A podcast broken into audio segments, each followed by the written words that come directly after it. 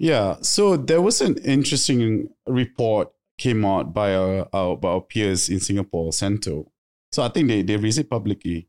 And they showed in terms of the most liquid um, venture capital ecosystem in terms of exits is actually Malaysia compared to Singapore Really? and How, how, how do they measure that? The- so I think there's a lot of exits, small, small exits. Yeah, yeah, yeah. But I think it's not big, big exits. I see. Yeah. The problem with that, I mean, they managed to get information through their own ways. Um, but I think for Malaysia is is I, I do believe that because we have a lot of exits. Uh. I give you a case in point. Facebook, fifth acquisition, M&A acquisition, was a Malaysian company. No way. No one knows.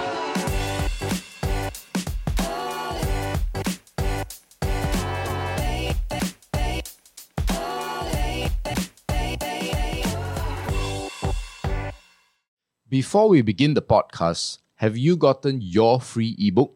It's called the Build a Six Figure Portfolio Guidebook. Now, inside it, we share with you the tips and tricks to bring your stock investing skills to the next level. The best part, it's only 10 pages long and it's totally free. Whether you're on Spotify or YouTube, the link to download is in the description, or you can go to www firl.co slash F-R-E-E or www.firl.co slash free. Hey guys, welcome back to the podcast. Uh, today's guest is going to be a bit left field, right? Um, it's probably our first guest that is going to share with us about the world of venture capital, specifically in the Malaysian context. He'll share about his experiences, the do's and don'ts, and a little bit about the future. And today I have with me a very special guest. That very special guest, I have Omar, who is the principal of Artem Ventures. Welcome. Thank you. Thank you. Thank you for having me. How? When was the like? Have you done a podcast like that before? No, uh, I So haven't the done first. podcast. Yeah, you guys are first. I do uh, panel speaking, you Right, know, right. conference, but never sort of Okay, yeah. thanks for letting us uh, break that virginity for you. Yeah. so I think let's start off with what your life was like before venture capital. Uh, I think most kids when they are growing up, they don't say that I, I want to grow up to be a venture capitalist. You know, yeah. Yeah, astronaut, bus driver, maybe, but not venture capitalist, right? Yeah. So maybe share a little bit about your life and how you got interested into money investing and eventually venture capital. So I would say my uh, first, uh, I probably started back in uh, university, back in Australia, Queensland, uh, Queensland University of Technology. So I think one of the things, uh, one of the subject that I need to do was to develop a, a paper about sustainable uh, fishing or sustainable investment or sustainable business right, along that line. So, so I was doing the paper, and then there was a question about how do you going to raise money for it, Mm. right? So then I dig dive into all this other thing, banks and whatnot, and I saw venture capital. So venture capital uh, predominantly was still early in Australia back then, and there's a lot of uh, conversation and a lot of activities, mostly in the Europe and the US. Um, so I dig dive into it, and I was like, oh, this is a good potential avenue for for my paper, right? But I think what what I understand it further, my perspective uh, is how is is helping uh, business to to start off, right? I think the intention is uh, the thing that I like about it, how it helped business to start off, especially innovative ideas. Um, I I then so my background is economics, right? So when I look into the environmental side of it, um, there's a lot of uh, opportunity in terms of helping and investing into the the more sustainable or environmental friendly businesses, right? So I just started to look into venture capital back then. Um, moving forward, when I came back, um, so I was working with the the Association of Islamic Banks, uh, Malaysia, and during that time, um, there was um, uh, a paper, a framework that was uh, supposed to be launched by the governor um, to to develop a platform called investment account platform. Investment and what? Sorry? Account platform.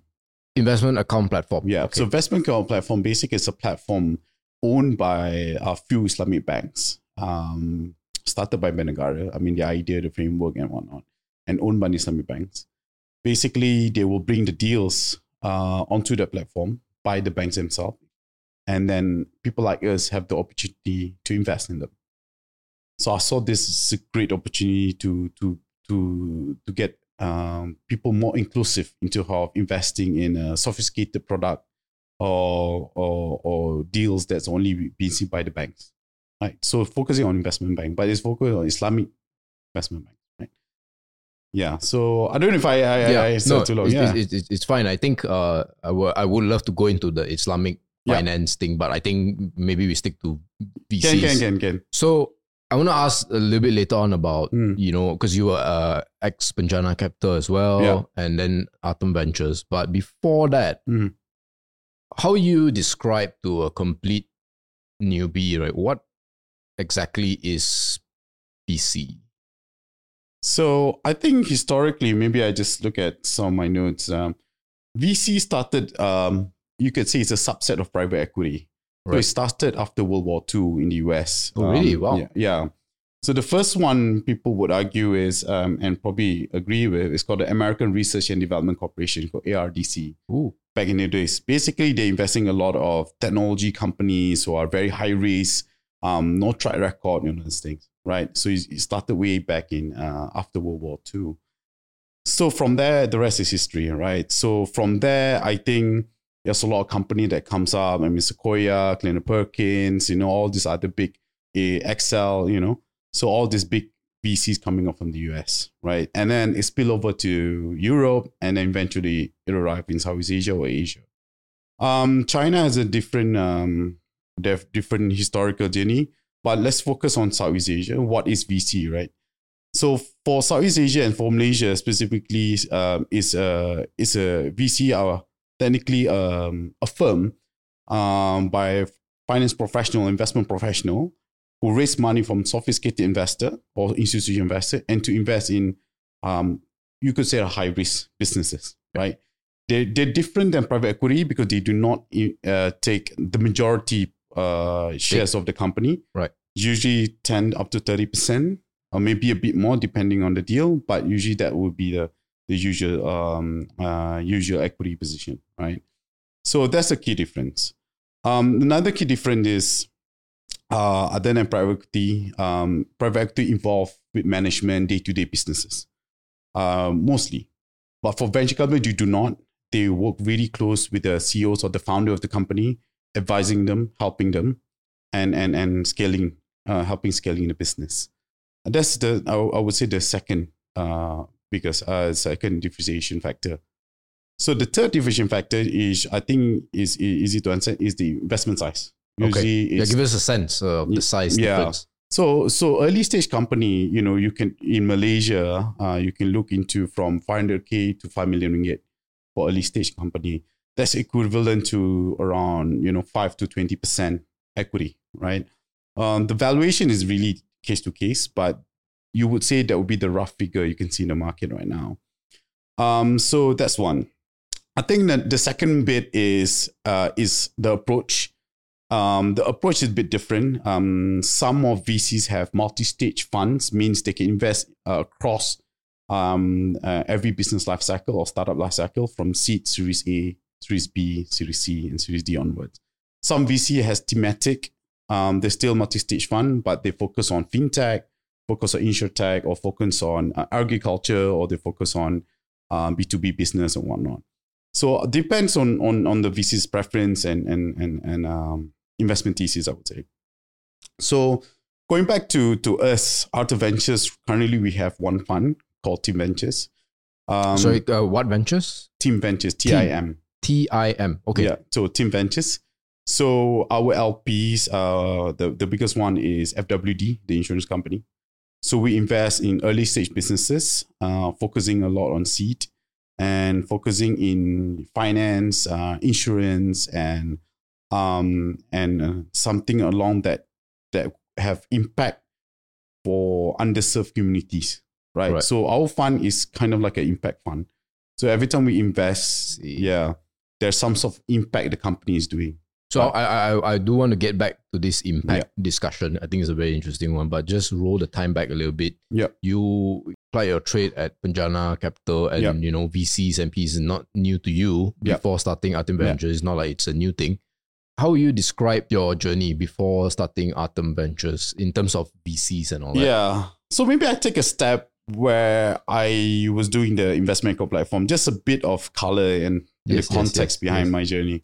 So after so helping um Bank Negara with the platform and getting all the relevant banks to me, I understand the intention of it to to make funding more inclusive, right? To make funding more inclusive to the public and whatnot, right? So moving forward, after that, I joined Equity Crowdfunding Crowdo. So they won the few license, yeah, by SC back then, right? So I was one of the country director or the director of Malaysia. So I launched the the first deal uh, back in 2015. We probably raised the biggest one in South Asia back then, and and and I kind of like getting more involvement with venture capital after that. Um, the reason why I get involved is because we do share deals with them. Uh, what deal? Sorry. deals, the investment Ah, deals deals. for Okay, okay. crowdfunding. we do right, share right. deals with them, and they share it with us. And eventually, we got funded by a VC, right? Uh, so we got funded by Gobi Partners back then. So my involvement in VC was, uh, you know, spike up during that period of time. And I after that I joined MDEC was doing a lot of funding ecosystem development program.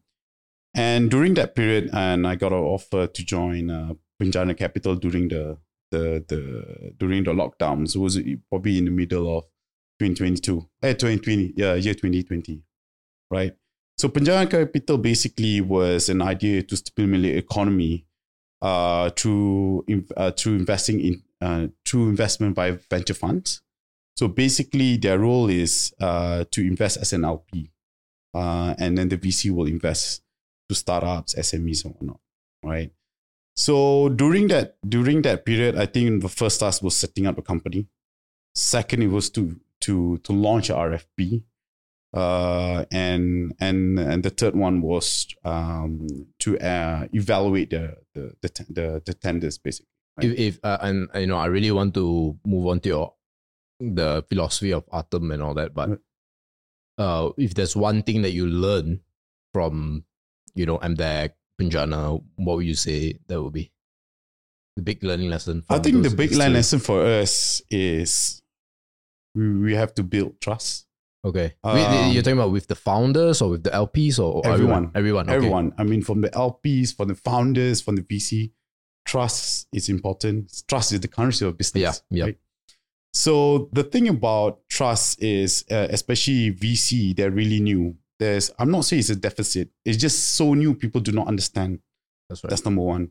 Uh, and number two, and it's not just from the the the LP side, even from the startup side. You know, they they just want to understand further about VC. They don't know, you know, because there's only few in the market in That's right, that's right. right, right. So you need to develop those trust because you know one thing, LP is giving their their money to you to manage. Another one on the other side, startup giving their shares to you for you to Mm, you know your analysts and all that as well. Exactly, right? So you're building a lot of trust. And the reason why there's requirement a lot of trust because there's lack of data or information out there. There's not, I could say transparency. There's a lack of transparency on there because such a small industry for now. Yes. But would you say that VC is maybe only 15 years old in Malaysia? Um, okay, so I think MAVCAP, if you look historically, they started back in 2004. Uh, and- 2019 years, yeah. yeah so they started when the first government vc i would say and and i think i think they probably started uh, back then but i don't think it was that popular um Khazanah has invested few v- venture fund but not in malaysia but outside in malaysia. I think some few in malaysia as well. But i think that when it gets really popular probably after 2013 I uh, 2014, where there's a huge interest uh, in startups in general, where you can see a lot of exits, IPOs in other markets about startup investing and whatnot, right? So from there, there was a huge interest, and then you can see a lot of government going into it. Yeah, you know, you touch a bit on the evolution on the Malaysian market, right? Hmm. I think when people hear the word VCs, those with some cursory knowledge of the environment, Yeah. they think of sort of swashbuckling, um, you know, high risk, high reward kind of situation. And you would never associate that sort of behavior with the Malaysian capital markets, especially since 1997, right? how would you describe the Malaysian environment for VCs? What's unique, not so Mm. good, and good about the Malaysian market your experience so far? Yeah, so there was an interesting report came out by our, our by our peers in Singapore, Cento. Um, so they're Cento? Cento, C N T O. Okay. So I think they they raised it publicly, and they show in terms of the most liquid um, venture capital ecosystem in terms of exits is actually Malaysia compared to Singapore and how, how, how do they measure that? The- So I think there's a lot of exits, small small exits, Yeah, yeah, yeah. but I think it's not big big exits. I see. Yeah. Um, the, the problem with that, I mean, they meant to get information through their own ways. Um, but I think for Malaysia is is I, I do believe that because we have a lot of exits. Uh. I give you a case in point. Facebook fifth fifth acquisition M and A acquisition was a Malaysian company. No way. No one knows. Whoa. If you Google Wikipedia right now, it's the number five in this form of Wangsa Maju. From Wangsa Maju. Wangsa Maju. It says that Wangsa Maju Malaysia. Wait, what? What were they Yeah, doing? you, you can you can Google it. yeah, yeah, but, The- the- well, the- right. Yeah. So there's a lot of these activities that we don't know. I mean, you you only found out after a while, you know, these things, right? Uh, to through uh, to talking to people and whatnot. But we do have a lot of small small exits. Interesting. Interesting, yeah, yeah. And number two, uh, I think I would say in terms of why Malaysia is very interesting is B two B business, and most of the business that exits has B two B business, and not B two C. I mean, it reflects of our small market, right? Yeah. In terms of population. We only have like 30 million. How Yeah, yeah. B2C, there's a certain yeah, limit, right? yeah. So, so if you look, if you deeply into Cento, I think I think there's more mostly into it would be a B two B business exit. So we technically still number one. Um, the top In the region, uh in terms of uh exits, in terms of exits, exits, but wow. not in terms of the exit amount. size, Yeah, yeah. You know, right now probably Grab and Bukalapak probably have the, the biggest amount, but in terms of you know like the the I like to think that we should claim Grab, lah, but okay, that's a separate discussion. that'll be a separate discussion. Yeah, yeah, yeah. Um, but yeah, but I would say number one, I would say, and I think, uh, I think the the second part that we're good. I think I mentioned about B two B business. We're very good at it. Really, uh, very good at it.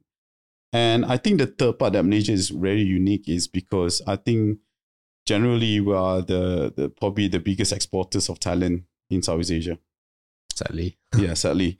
Um, and and that's a really unique proposition for venture capitalists, right? And also VCs uh, looking into Malaysia uh, as a talent hub, you know, growing out and whatnot, right?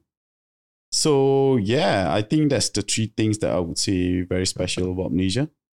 For VC, uh, in terms of as a VC, what is it special? You know, as a VC, you know, I think you know we live in a really great time right now. I would Really? say, yeah, As a Malaysian VC. as a Malaysian VC after 2022 or 2022 onwards. Number one, I think SC is supporting us, uh, or Securities Commission is supporting us, or the government is supporting us really, really well. Uh, the reason with that, we have a tax incentive uh, for corporates to invest in venture funds or directly into it's startups. a tax tax, free tax deduction tax deduction. from okay. their tax. So they can they can use up to 20 million of their tax. They can claim it year three Wow. uh, to invest directly into funds or or startups. Right. That, that's one. Um, number two, I would say um, also the government is very supportive of of of helping um, new VCs. Uh, I think I can be testament to it because I was at Penjana Capital. Majority of the Penjana Capital recipients uh, are new VCs, or first time, you know, who actually raising first time. Yeah. So the timing is best for for VCs like us and also entrepreneurs. Is, yeah, actually, I time. wanted to get right into that. Thanks Yeah. for bringing that up. Uh, you know, you described a little bit about the, the the VC environment, but the, the key component in this is and the thing that makes VC relevant in the first place are the entrepreneurs, right? Correct. And what is your gauge on the current entrepreneurship scene in Malaysia? Because we, we hear all the time, I mean, negative news sells, right? Like brain drain or Yeah. companies doing bad, economy is down, ringgit this, ringgit that, right? But what, what are you seeing on the ground when it comes to uh, new founders and the entire economy? Yeah. I think let's go back to the credit crunch, um, you know, 20, 2018, eh, 28, uh, t- t- uh, 2008, sorry. Yes. Okay. After 2008, there was a spike in in in technology startup and whatnot. Mhm. Uh, there was a spike in found uh, in in investing as well. So I'm expecting the same thing, and I can see it on the ground, right? The entrepreneurs we have today, uh, who are, has been resilient and whatnot, are probably the most attractive companies right now. We has limited legacy. So the reason why I say limited legacy, a lot of companies in other countries uh, who are VC backed have a lot of legacies. Means prior to 2020, they were raising so much round, big round investment valuation very high, which they they probably have difficulties raising right now. So going back to Malaysia, I can see on the ground we have all these new and uh, or serial entrepreneurs coming out, right? Um, I'm look um, so I can see a lot of coming from Penang, Kuala, um, you know, Kuala Lumpur, and of course a bit from Johor. Give us a sense of the numbers. Like, Oh, numbers. how many huh? of these deals are you seeing every day oh popping gosh, up I on think your up table? to date we have we have viewed around 200 and this is in the span of less than six months. uh no, for okay, so for Artem Ventures probably around 12 months, I would say. 200 in 12. You know, yeah. That's crazy. and then we invested uh, around 8 um by August we have 13 hopefully. Interesting. So we started uh, deploying in December this year. Uh, last year, sorry. December last year. And by August, we probably have 13 companies. Very interesting. So not all is doom and gloom, I assume. No, so I think Yeah. the conversion is very low um, for any any country in the world, any market in terms of um, you know Fair enough. company that you see and convert it into investment. Yeah. So we go now. I think it's a good way to talk about Artem, right? And why? Why? What's the the philosophy, right, of Artem? Uh, you mentioned earlier on this word, which is impact. So there's a social element, which is great because uh, ESG and all that. Hmm. But uh, yeah, maybe describe Artem. So okay, so Artem Ventures started with uh, two guys, uh, namely Psykit and also um, Zen, right? Um, so they came from Captii Ventures, a CVC before that. So the so they've been investing early stage in the region uh, for a while, and they can see the trends uh, Mhm. since 2014. So I think going back to that, because of those experience, we can see potentially what are the companies that could could be the next big star. And for myself, I mean, with my experience Penjana, I mean, I think I vetted through, um, I can't remember how much, but I approved 47 investment in, in two years. Um, so I can see a lot of trends in the region and whatnot. So our value proposition is looking into the founders at the end of the day. We we work very closely with the founders. We help them with market access. We help them with uh, um, uh, getting their their startup operation to be more institutionalized uh, with the governance and whatnot. So governance is very high with us. A lot of VCs uh, probably in other market would, would not. Uh, Just never- wanna make money. Yeah, just want to make money. Put governance aside, but for us, we put high, high, high governance. So we sometimes we impose a lot of things into the agreements. You need to have this and that, and this and that, especially in, in terms of you know uh, how do you spend your money, who's controlling the money, uh, how do you um, decide what to do with this money, how do you decide where to spend. You know, we will look into the, of the governance structure behind it, right? The processes, procedures, and whatnot. And of course, um, we're a bit different in a way that uh, although sometimes we're not the biggest equity stake in company, but we we treat all our portfolios almost equally. Means if we go down really deep with them, we go down with the rest. Right. That's why I'm taking most of our time, right? Um, so we want to ensure that all these companies at least uh, you know be successful in some way. You know, maybe you can share with me some notable investments that you've made, either personally or through other experiences. Oh, Whether you've exited, yeah, maybe you can share with me some of these experiences, success stories. success stories. That's a good question. I think I would say since uh, my Artem journey is, is relative new, I would say at Penjana I saw a lot of um, valuation increase, and you know, hence our performance increase as well. So we we invested in this company, uh, probably not name names, but an Indonesian-based company. Um, we came in at the pre-money valuation of 900 million, around there, 950 million. I think less than a year, the company had a price run of three billion dollars. Um. So so we were like, wow, you know, like over yeah, the moon with that one. 3x in a year. Yeah. Right.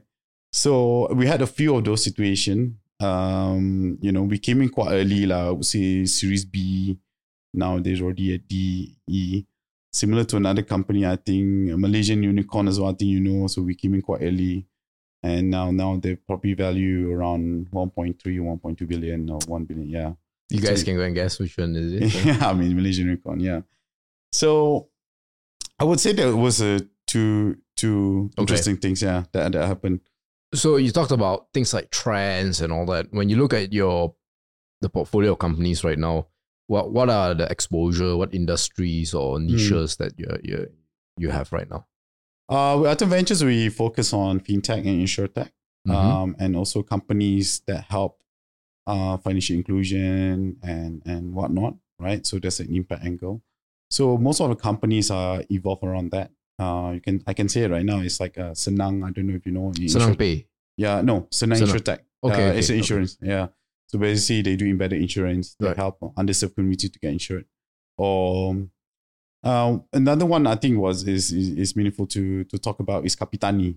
You know, Kapitani people look, hey, isn't that agri-tech? It's, yeah, it's technically agri-tech because they help farmers um to to adopt digital digital platform or to use uh to to get them to be understanding in terms of how to be more um um, or more savvy in terms of you know running a business. So they also will help them in terms of getting financing uh, for the small small farmers, right? Yeah. Yeah. So we like that we like that type of business, and of course the impact behind it. And and and although the the the fintech or the insurtech is probably a small portion of their revenue, but the impact is very significant. It's something that we like as well. I see. Another company that uh, probably worth look, uh, probably worth mentioning is probably new in the market is um, cybersecurity insurance. Ooh. Yeah, so it's, it's a company called Protostab. Uh, so we This are, is mainly for is B two B lah, right? yeah, there's a B two B and no, no, yeah, B two B, but MSME. So anyone from MSMEs can can adopt this to protect their, you know, uh, to be insured in in cybersecurity, right? So usually it's, I think it's offered to all these big, big, big, massive companies, but now there's an option, you know, there's an opportunity for MSMEs to adopt this as well. Yeah, Mm-hmm. yeah. So right, and you know, one of the challenges apart from just identifying these trends, or actually before that, right? Is there a reason why it's mainly finance, insurance related, or maybe a little bit I agree? Is is that a conscious decision? It just so happens whatever pops up on your table is is are these companies. Yeah. Um. So, bef- okay, let me share the context. Before we start the fund, we have to get uh, uh, uh get LPs into the Yes. fund, right? When we get LPs into the fund, you get mandates as well. And so for us, it's like you probably more aligned towards that. So we got a mandate to look into this area Mhm. the rationale is the first one is probably is because fintech is still the most lucrative business globally in terms of exits. The most of the multipliers of exits in the world Finance related. are financially related. Number one. Number two, although so we say uh, Malaysia, you know, are are not really known for underserved in banking, but we're we're still underserved in terms of um, banking services like financings, uh, banking finance, sorry, and insurance and whatnot. We're not really Yeah. So there's the two main things that why I think we went into this uh, thematic approach is because we can see the problem statements as a market and we can see the opportunities. and mainly the companies that you've invested in are they mainly Malaysia based or they have all a- Malaysian based. But do they have a, uh, I guess, regional footprint? Eventually. So I think one of I the key things that we, we look into, of course, eventually they will go out of Malaysia because, like I said, Malaysia is still relatively Yes, a yes. small country or a small market. So eventually they have their plans. Um, but all these uh, companies that invested are pre-series A and below means they they're quite young and mostly are seed, a seed stage startups. Mm. Yeah, So the typical investment size is it in that 500k range that you all have been we've talking we've done that, and we we uh we have a pre-A that we're looking around three million, three million Mhm. ringgit. Yeah. So I want to then go into a bit of deal making right now, which is how do you all plan out, you know, from the amount you have to invest and then, um, you know, how long do you expect to get a return? Mm. What are the internal the IRRs for the company? Mm. If you have if you are liberty to share, of course. Yeah. I think, uh, well, I can share myself as a VC and so as an LP, right? Yes. So both of them needs to align with this. Um, so hopefully we have a return, hopefully more than 20% IR, right? Mhm. So hence we're trying to deploy as much as possible, uh, probably during the first and the second year of the fund. So the fund life is probably around 10 years. So first year and second year of the fund is really important uh, for you to start deploying, right? That's a that's uh so we want to chase that number. Uh more than 20%, hopefully. Um so right now a lot of companies that we look at uh, based on our own internal valuation and ROIs, we can see a potential of all of them going beyond 8x at least, right? In ten years, yeah, Yeah. sounds about right. Yeah. in 10 Doubling every four years, Yeah. take, right? Yeah. So we we we ensure that look at the trends, we look at market comparables and whatnot. We Yeah. we can see that the possibilities are there. Um. So yeah. So but the opportunity for us is basically is because it's the stage that we're investing in. So that's why we can have we can we can You have the runway. you have the runway for it. I mean, if you're at Series B and C, you probably don't have that much runway for it, right? Because the the you know the maturity of the fund is probably uh, probably faster, and the stage of a startup is probably you know uh, at the later stage, right? Yeah. So for us, uh, there is a lot of opportunity, lah. There's a lot of assumptions behind it. Yeah. Yeah. So, but then how about sizing, right? Like, how do you all decide? Okay, I'm gonna put more here, put less here. It depends really on the startup for us. It's like how much they're fundraising. Mhm. Um, a lot of companies that you know at this stage after 2022 are morely fundamentally driven. So means they're not as aggressive as their peers uh, prior 2020 in terms of spending money. So they're more conservatively and focused on fundamental growth. Um, so yeah, so hope you know with our funding, we hope you know we can see companies has a, a runway at least 12 months okay. minimum 12 months, but we we have a few more than that actually. So we look into that. Um and and and the ticket size uh ranges from 500 to like I said 3 Five million, million. Yeah, uh, yeah, 3 right, right. Yeah, at the moment. Yeah. Okay. Yeah. And of course, one key aspect before you deal make is to actually get the deals, right? One big question. And I think this is also true for Mm. almost any part of the capital market is deal flow. I Yeah. think a lot of people Yeah. say like it's not just like how well you analyze Yeah. and whether you have a financial backer, but also what pops up on your table, right? Yeah. So maybe you can share with us some tips on how you can increase the deal flow and also the quality of the deal flows. Yeah. So majority of uh VC deals globally, everyone knows is mainly for referrals. Yes. right? Technically, People. for referral, people that you know, people you're in your network, or whatnot. So for us, I think um, we have the, the the opportunity and the benefit. of you know, we we work with closely with one three three seven. It's a it's an accelerator that focuses on pre seed and seed startups. So we work closely with them to get your flow number one. Of course, uh, the government, like I said, is very supporting. So they have Cradle Funds in Berhad. So Cradle Funds in Berhad basically invest in uh, or provide grants to startup. They they they they are with flow as well. Um, and I think the the the third part is is probably most important. Like I said, referral. So how do you get referral? Is basically you need to widen up your network, widen up to network where you believe there's some sort of way that they probably get flow as well, Yeah. right? With another VC, probably like you know like Khazanah, you know, Mhm. they, sometimes the deal is too small for them. They would recommend you to look into it first before they can take in the next round and subsequent round, right? So it's all about network. So, but you need to be smart in terms of who you talk to because sometimes you have mismatch about approach and and thesis. So all these people who you connected with, you're friends with, or uh, close allies with, is very important to get deal flow and to have that consistent deal flow. Yeah. Um, you know, we to date, I think we are doing like few deals, at least four, three deals we're doing with another VC together. Ah. Yeah. So that's that's how the referral network work, right? So um yeah, it's been it's been it's been interesting journey. It's Yeah. just two of us, uh two of us looking into the deal together. Yeah.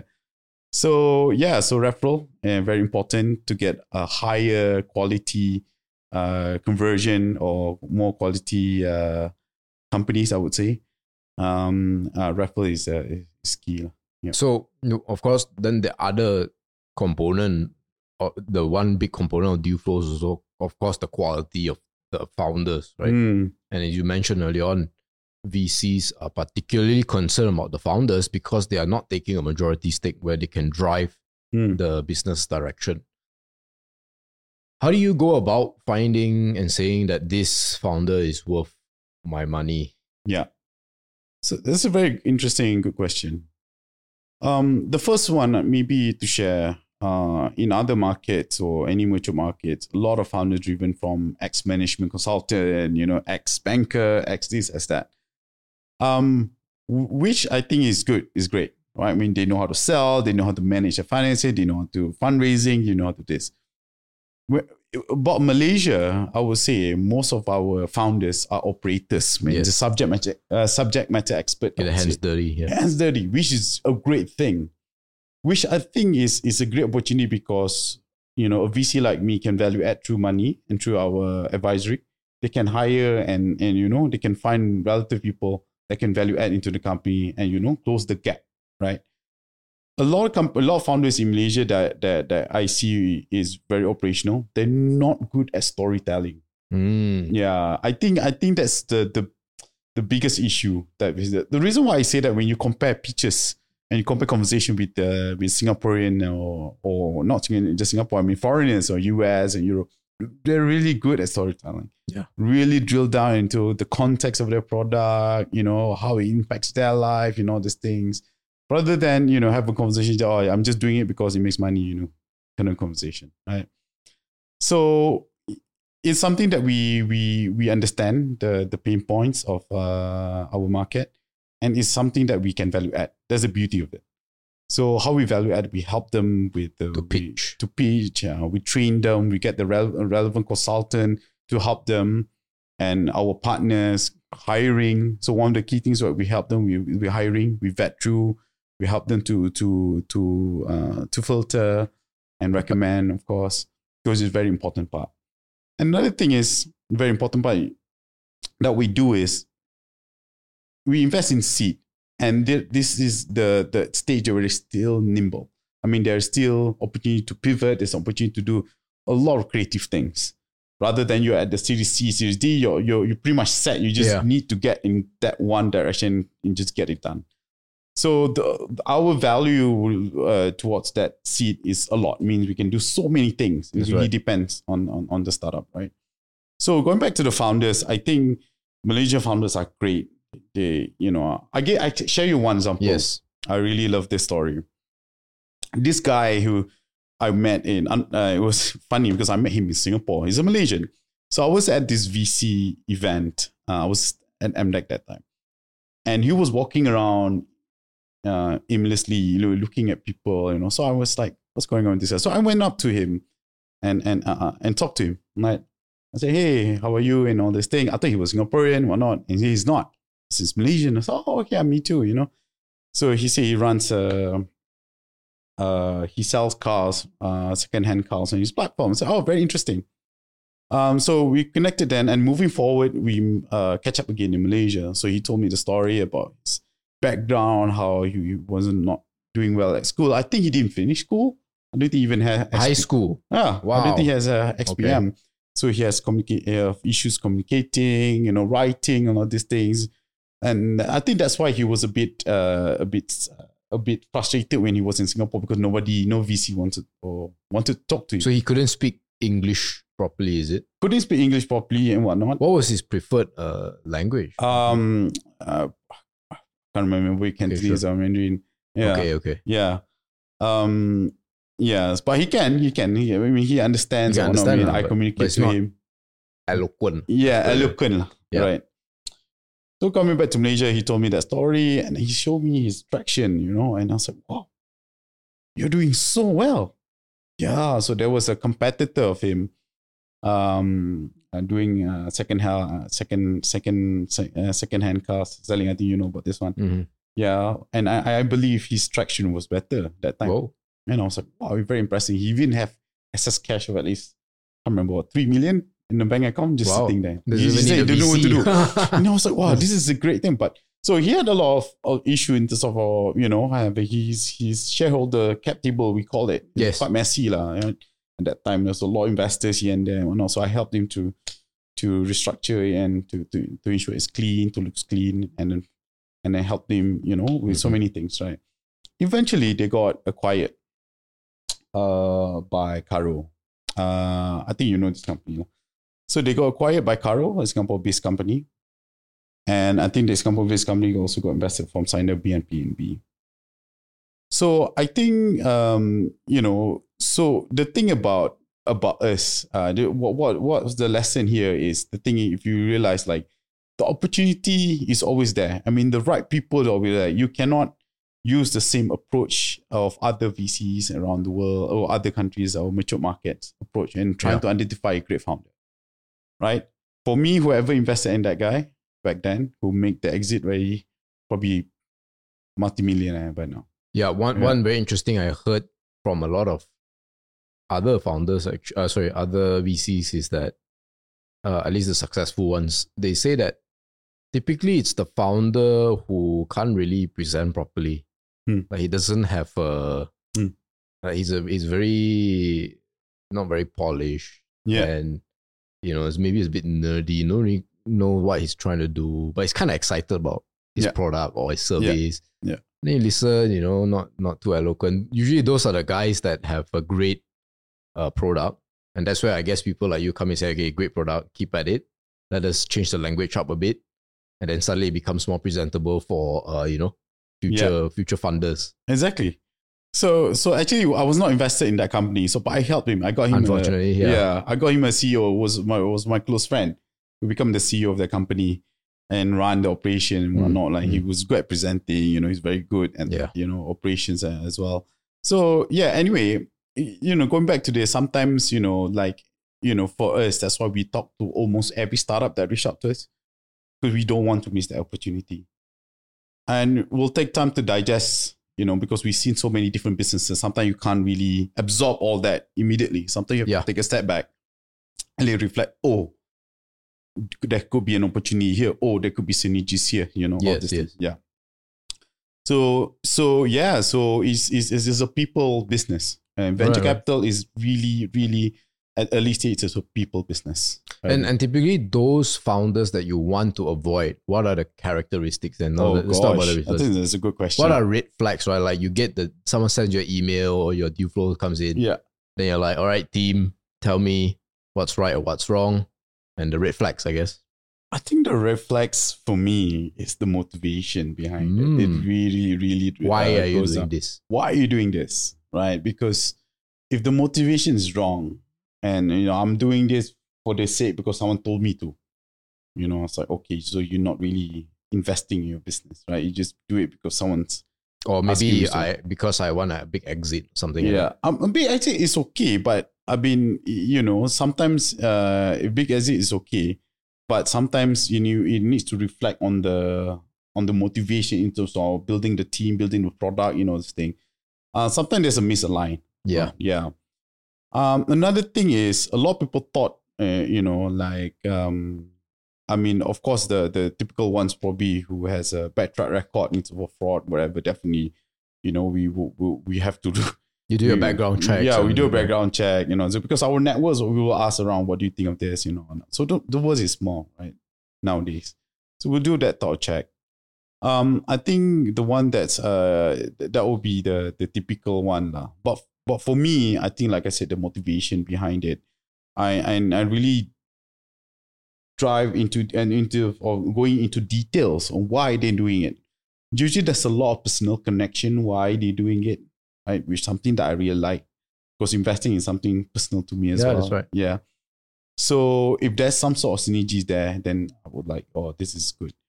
Um, What are straight no's? Straight you no's, Hear huh? it's like, what are straight no's? Like when you hear oh, the when they, they're doing too many things. That was straight no. Oh.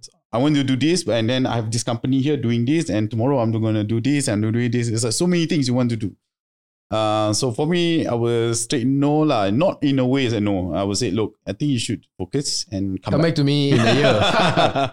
you should uh, you should focus and then come back. Um, Yeah. I think I, I've seen that a lot in Malaysia. I mean, uh, there's a lot shiny, of shiny object syndrome.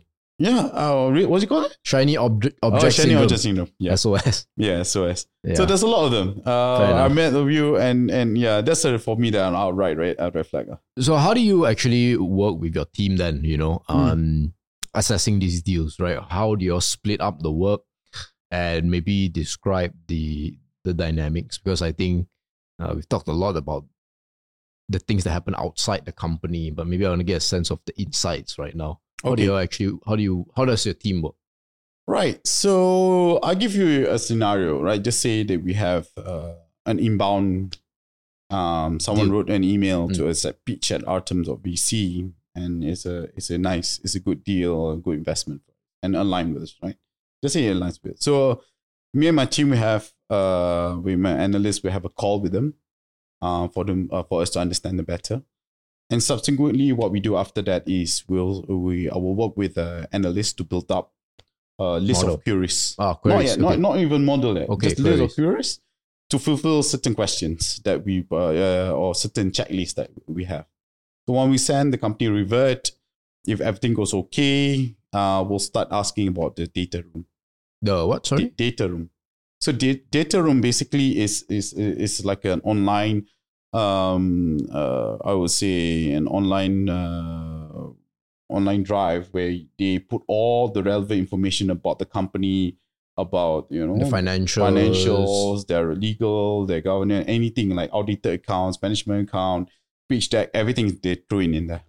So every startup who who've seen or met NVC or who uh, usually have a data room prepared. So usually when they're fundraising, they always update their data room. lah. What are some of these questions that you typically would have, you know, that your analyst will give you that you need to have them inside? Yeah, I think a lot of question that really sit on if they have their traction, maybe we ask a lot on that. Um, but mostly we we're gonna ask about the product and how they go into the market with it. Mm. What are strategy behind it? fits and all that. Mm, How the strategy behind it, and who are the people driving it, and Right. whatnot, right? Um, and of course, I think that will be heavy on product. Um, if got historical traction, we'll we'll scrutinize that as well because that they have some sort of um uh, way that we can validate their valuation, right? Right, right. Uh, if not, if there were little traction or whatnot, we'll, we'll look at market comparables and we have our, Yeah. our own internal ways to calculate it, right? So yeah, so after that, that that um Data room. data Uh, room will you know we should either we have more questions and we have a call with them and meet up, or eventually we're okay, we can start with uh going to IC. All right, we're going to IC And I, I uh, investment committee. investment committee. Sorry. Right. So we're going to investment committee and share with our investment committee, and if they approve, we'll generate a term sheet. Right. So generate term sheet. The found uh, the company agrees. The founder agrees with us. We move on to the next stage of doing three things. Um, the first one is financial due diligence. Um, the second one is legal due diligence, and the third one is technology due diligence. That's very important. Um, so we do all this, and FDD financial due diligence we conduct internally ourselves. Um, but the two other DDs, uh, legal and so tech, we outsource to our partners. Once we have the report of the all this due diligence, if everything okay, um, we can look into the agreement and then signing and then of course invest. And then the money. money, money, right? Mm. Which stage of this process do most companies fail in your experience? Oh, usually at the early on, Early very on? early on. Yeah, in Before- would you say by the time they are like legal tech already, it's almost like Yeah, almost that was like yeah, eighty percent already because Yeah, really we negotiate down on the term sheet unless something changed lah. Yeah. All right. Um. So yeah, usually at the first before even the you know sometime during the data room session or before that lah. Usually it doesn't go. Fair fast. enough. Yeah. Yeah. A lot of reasons why, but usually at that stage, and, And- unlikely we reject them when we are doing the the uh, the agreements. And what's it like in the discussion with the IC? Because the IC, some of them would be the principals, uh, I'm guessing. Uh, maybe board members. Yeah. Uh, yourself and things like that? Usually, So- how does it go? So the IC predominantly um, we have external and internal. Uh, we have to be uh, transparent uh, and of course being um, you know we have to ensure everything uh, that that we do and we have commentary and we have feedback from in a partial person who we haven't seen this deal before. So the conversation with ICs uh, always revolve on educating them about the business, Mhm. about the market, and and and what the opportunities uh, to it. So I think it's typically just conversation about that, and for us to to justify and and for them to to either approve or reject. Um. So yeah. So unusually, uh, it's unlikely they will reject. They, uh, I think the worst case that could happen is they probably ask more questions, or maybe Yeah. I need more questions about this, more this about their finances, about the people behind it, about the product. You know, And maybe. it's it's like a it's a democratic way of doing things. Like Yeah. Every every IC has to Yeah. agree. I think I think working with IC because you know IC sometimes have an LP member there. It's really really important to get them to understand. One, number two is uh, for them to be to understand, provide feedback, and give their commentary. Because sometimes when you look into investment, you're in a tunnel vision where you don't see anything wrong with it, or you don't see any Yeah. you know The sounding board, lah. sounding board. blind So spot. yeah, Yeah. so blind spot. So our IC members or LP are who can, can provide us in terms of get you know seeing the blind spots and Right. and and other things that probably we didn't see. So in, in, IC is very important platform for any VCs. And when you all were starting up Artem, how do you all uh, decide on A, the type of uh, ICs, IC members, and of course, how many typically? Three, four, five? well, it depends. I mean, you know, I think it goes to you know four. I mean, you have to be three or five, something around Yes, that line, yes. right? So, yeah. So I um, maybe I have to ask uh, the Artem guys. I mean, uh, I mean Yeah. Zen and Saki about this. But maybe I, I talk about how Penjana, you know, because I Mm, see on mm, IC mm. on that, right? Um, so I see it on four ICs um, in Penjana. Um, and and and and as an IC member, you know, my role is to to evaluate the deal and also to reject or approve it, obviously, right? Um, so in my IC in Capital, in our IC in Penjana Capital at that time, um, for each fund, there is uh there is a as a GP in there, or the partners, partner. general partner from the VC, probably one or two. Uh, they some of them even bring an independent to come in outside, you know, to to value add into the conversation and discussion and approval, and and and yeah. So, but but from Penjana is only one seat, right? Uh, for the VC. Sometimes the the VC invite two or three, you know, from internal, external. Yeah, yeah. Hmm. Very interesting. It's a slightly there, there there are also governance within right the company. You Mm. not just expect governance of the companies you invest in, but also Yeah, yeah. within uh, as well. Yeah, we put very very high on governance. Um, the reason why we want to ensure this, I mean, you know, I think after 2022, the the importance of governance just skyrocketed. Right. Mm. I think if you look at recent, a lot of Sequoia back deals, a lot of Right. corporate issues and uh, misinterpretation or, or misrepresent, misrepresentation yes. and, and whatnot. Like you can say all these other things that's happening. lah. I mean, so all the other LPs or Yeah. LP will start imposing a lot of high governance, right?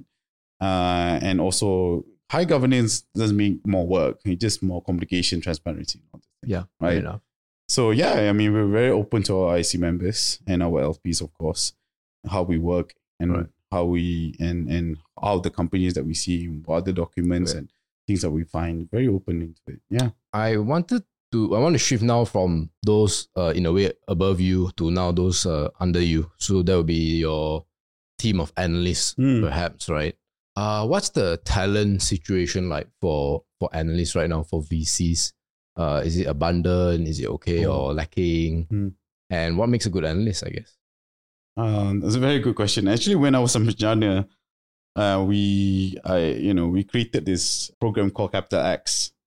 Basically, it was a, a, a, a you know, a program to to help, um, you know, potentially future analysts or whoever wants to work in a VC to become analysts and to get them to at least a job after Mhm. that, right? Why I created that because I think you know why we created that because I think is during that period of time, a lot of all the VCs that we work with were struggling to hire hire people. What was the- what was the- what were the struggles? I think getting the right mindset and you know Okay. um, because you know working in the VC is like you know working in, any startup. You know, really, you need to be hands on. At the same time, you have to do multiple things. You know, time management is crucial, and being flexible uh, and and creative at the same time because you have to digest so many so much in, so much information. So so yeah, it's not a typical uh, nine to five job. I would say you know with with one it was specific task, right? So an Yeah. analyst actually you know eventually they become a, a principal or partner in the future. So they literally have to do a lot of it, right? Yeah. Um, from the investment side to the operation side. Uh, investment side, of, of course, you know, doing the the the, the number crunching, uh, the you know valuation, the due diligence, and you know building up the investment memo. Operations, probably doing the transactions, you know, um, for the multi is multi skill. Multi skill, really multi skill. I mean, you can't have anyone with you know who just oh my job scope is this. You know, I, I only learned that in the past, so it's very difficult. You know, uh, that's that's the thing. So a lot of talent that we can see in Malaysia that probably uh more near towards VCs for investment bank, bank banking. You know, but unfortunately, I think there's a mismatch on expectations. You know, comparing to working in banks, probably um, you know, it's probably di- different in terms of uh the the Banks know, a lot more structured. yeah more structured. Right. Yeah, this one's like like I said, like a startup. It's not that Yeah. structured. You have to be And usually the team sizes are quite small usually, right? They're not more than 10 Correct. maybe. yeah. So probably one analyst looking at three four deals at, at one time. That's crazy. Yeah. And um, do you, in terms of let's say if you do well, you get a good exit. I assume like your analysts also get a piece of the pie, right? Yeah, they do. They do get piece of pie. They do get part of the carry that we- we're getting it. So yeah, they will. So I Alright. think that's one of the things that, that we, you know, every VC will will will give to the analyst and the team now. As part of you know, Yeah, It's, retention. it's a, Yeah. yeah. retention and incentive. And Yeah. you say that in, your- in in your experience, what's the churn like for the VC analyst world? Is it high or generally quite stable? Um, so There's not many VC, but I think the thing is, it's it's high because it's not because they're not good at their job, but once a good analyst is doing so They well, go elsewhere. they they they're really attractive for, for everyone else. I would say that. If you're coming up from a VC, if just say you're intern or your first job with VC, after a few years, you'll be so attractive. Right? Because you can do investment banking, you can do a lot of things, you know, even even even work with a startup, you know, you know, so your your your skill set kind of like covers everything, right? Almost everything. Yeah. So yeah, you'll be so lucrative after that. Um, so uh, yeah, a lot of people, you know, join Khazanah, you know, this thing. So some ex Khazanah comes to VC back again. So so it's quite high, uh, I would say, because it, the demand is there, high demand uh, for these star talents. It's, it's not that many, I would say. So I think, you know, to have a uh, institution that would look into that talent would be very lucrative, lah, I would say. And what would you say is the competitive landscape for VCs right now? I know there are not too many in Malaysia. Mm. You are one of them. Will you say there's only a handful you can count? I think if you look, I think for me, this is my, my opinion on this. Uh, if you look at the SC website, there's a list of venture capital management company called VCMC. So I think there's there's quite a lot of them. But I think the most active ones are not. Uh, when I say active one, means they still have dry powder to invest. Um, so I think after you know with Penjana Capital, so you have eight there, and you have MAVCAP VCs. Um, so you probably have what around twenty Yeah, not too uh, many. around 20 VCs probably are very, very active, uh, are quite active. Um, but for our stage, seed, not many, not many of them. A lot of them are later stage. Yeah. Mhm. Yeah. I think they want the certainty, right? That's why they go later. yeah. A lot of them probably had a fund before who want to create another one to follow. Mm, Yeah, Fair yeah. enough. Fair enough. Yeah. Yeah. Okay. So uh, let's talk about the environment now. So I think the big thing about just the entire capital market is uh, liquidity, right? I think Mm. we are in a, uh, you know, I heard the word used winter. Last week, I I interviewed uh, actually a uh, a company that was involved in real estate transactions, Mm, and they are also feeling it, where Mm. they are trying to get funding. Not easy. mm, Hurdle rates are higher. The bars to for VCs to give the money has gotten higher for good reason. How Mm. how are you dealing right now? What, what what are your thoughts on this whole liquidity? I want to say crunch, but certainly there's a bit of dryness right now. yeah. I think after the, the slowdown from Tiger Global and SoftBank really Yeah. give us signaling, you know, to the market how how the outlook in terms of late stage investing for VCs are, right? I think after 2022, you know, it gets really deeper because after all the company that that, that you didn't survive because of Mhm. you know for all the other reasons lah, right? So it is so that's why we ensure like the startup, the the company we invested has like good runway for them. You know, not not last time you can invest and start have like eight months and say, okay lah, eight month runway, you can raise money after that, you know, easier. So, so now, what, what is the runway you guys are uh, expecting? north of 12, 12 months. Yeah, north of 12 months. Yeah.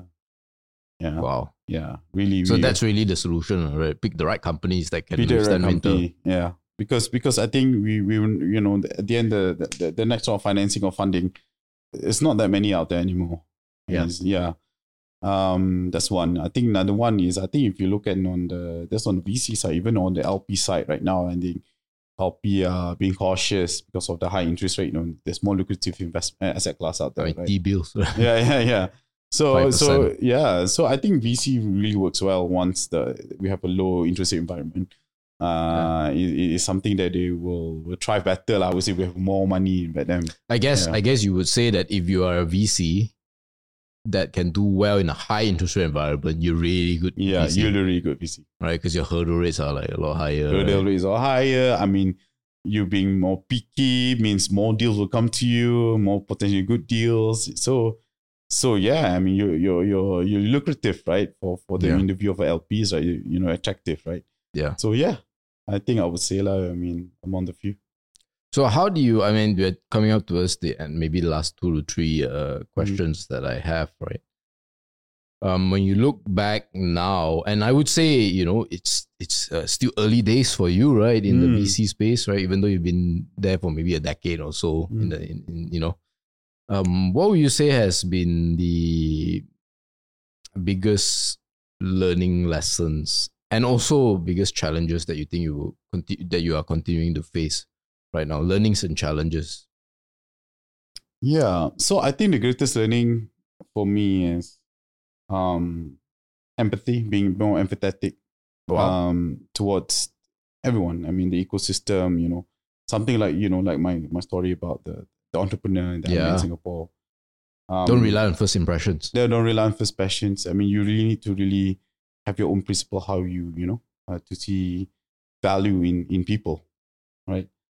Um, I think that's the the greatest learning. I mean, I've been, you know, uh, uh, keep you know reminding myself that to ensure that I, so I don't miss opportunities, or at the same time, you know, if I was the other person, I would like to be treated in that way. Anyway. Yeah. Right. Right. Um, sorry, what was the second question? Was it? Uh, challenges. Oh yeah, challenges, right? I think I think uh, the, the greatest challenge for us is you know create more awareness about venture capital. Yes. How is the impact towards the ecosystem? How's the impact towards the startup founders? How do we impact towards the capital market? How does the impact towards uh, the our LP and who are the, st- our stakeholders? Right. I mean, there is this mixed belief about venture capital. There's a bit of stigma because they're like sharks, you know, Yeah. this thing, you know. So VCs, vulture capital. vulture capital, vulture capital, which I, I totally disagree with that. Um, But you have to you have to admit though that I Mhm. think the the stereotype is not completely unfounded. Yeah, there are people are like there are that. people are like Right, that. right. Uh, um, I mean, there are definitely people are like that. But uh, for us, you know, I Yeah. think, for, you know, we, we try to be more transparent in how we Yeah. do things and how, how we approach and how we work with founders and not. So to ensure that, you know, we, you don't be labeled in that way. Um, and yeah, I think that was the biggest challenge um, because I think the perception is there. Um, I think the second one is to get more um, private money into the ecosystem. Ah, When I say private money, is private uh capital, uh, you know, from from our local private corporates, you know, private oh, billionaires. you know, billionaires, whatnot. Because the most bulk of venture capital funds Come from government. Oh, government. In Malaysia, it's Oh. government. But why wouldn't the private guys want to do it? Aren't they the bigger risk takers? That, that's the thing. I think it goes back to the first one that, that I mentioned. The problem that you know he's trying to get them to understand, you know, more educating awareness because they want to see they think it's like gambling. Yeah. Like They want to see return very short, you know, and they want to see because some, you know, like you said, like I mentioned before, fund life probably up to 10 years. You can only see the DPI or distribution probably by then, right? Yeah. Some sometimes you can do it earlier, right? But Yeah. sometimes and most of the time is at the end of the fun life.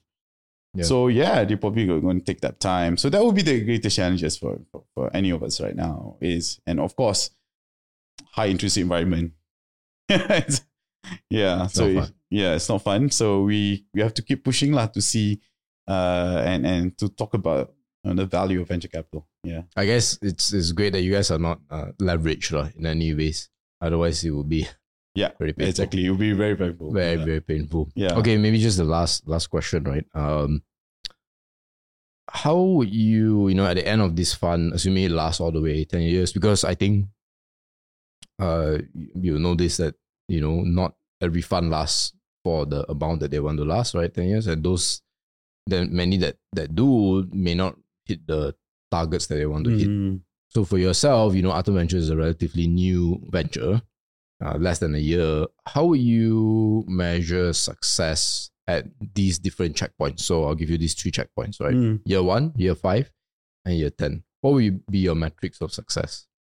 I mean, in terms of fund performance, I think we we you know the the success you know depending on how big is your portfolio, we want to see an increase in valuation of the company on year on year, right? So because it gives some somewhat of uh potential in terms of the the the, the, exits. So, so how much has the LP money been growing?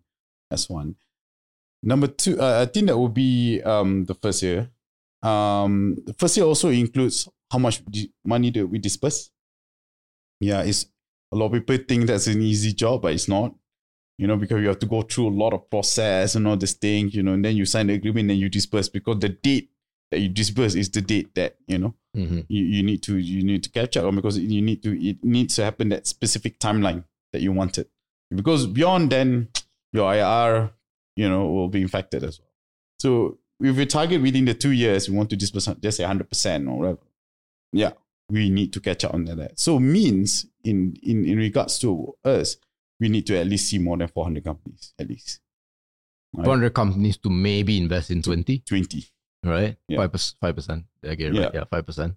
around there uh, you probably yeah so we need to at least to see that right i mean to see that meeting them or not that's another question but actually going through the process with us yeah so it's a lot of work so I- i think the the first two years that will be the benchmark i think subsequent years is how we value add uh, really helping the uh, value add into the company Market access. market like- access, fundraising, and whatnot.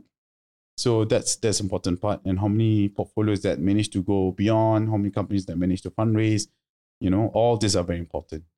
Um, so that will be the meet, the mid year. I mean, the last year, I think for us, you know, hopefully by the year five, uh, or below year five or year four, we have another fund potentially, um, that can help support these entrepreneurs as well. Probably the same one, probably different one, but the thesis is is you know creating a follow on Right. fund for them, or or you know, so that would be another milestone to hit. Right. So VC business model is like that. I mean, you need to have funds to sustain, and number one, number two, you need to have funds to help your the co- companies that you you you you invested Yeah, before. in, right? in the in the case that they might need additional capital, right, going forward. Yes, and at the same time, of course, you if you're doing so well, why not you invest more? Yeah, Yeah, but of course, hopefully they will allow you to, to Yeah, exactly. more, right? But but you have your first dip ready. I mean, you already you know you you know these things, so your Yeah. access to the deal will not be an issue. Hence the you know you know getting up to speed in terms of setting up new fund it, it- is quite important for any VCs, like, especially want to follow through all the way. You're, you're averaging up, uh, basically. Yeah, averaging up. lah. Yeah, yeah. yeah, yeah. Okay, man. Uh, thank you so much for coming. But before that, uh, if people want to find you to give you some deals, or if uh maybe someone wants to work with or work for Artem, right? Where can they find you? Uh, you can find me on LinkedIn. Um, my name is uh, Tunku Omar Ashraf. Or you can uh, email at Artem, uh, pitch, P I T C H, at artem.vc. So you can email us there. Um, so yeah, you can connect me to LinkedIn or you can can uh, email us at uh, pitch at artem.vc. Yeah.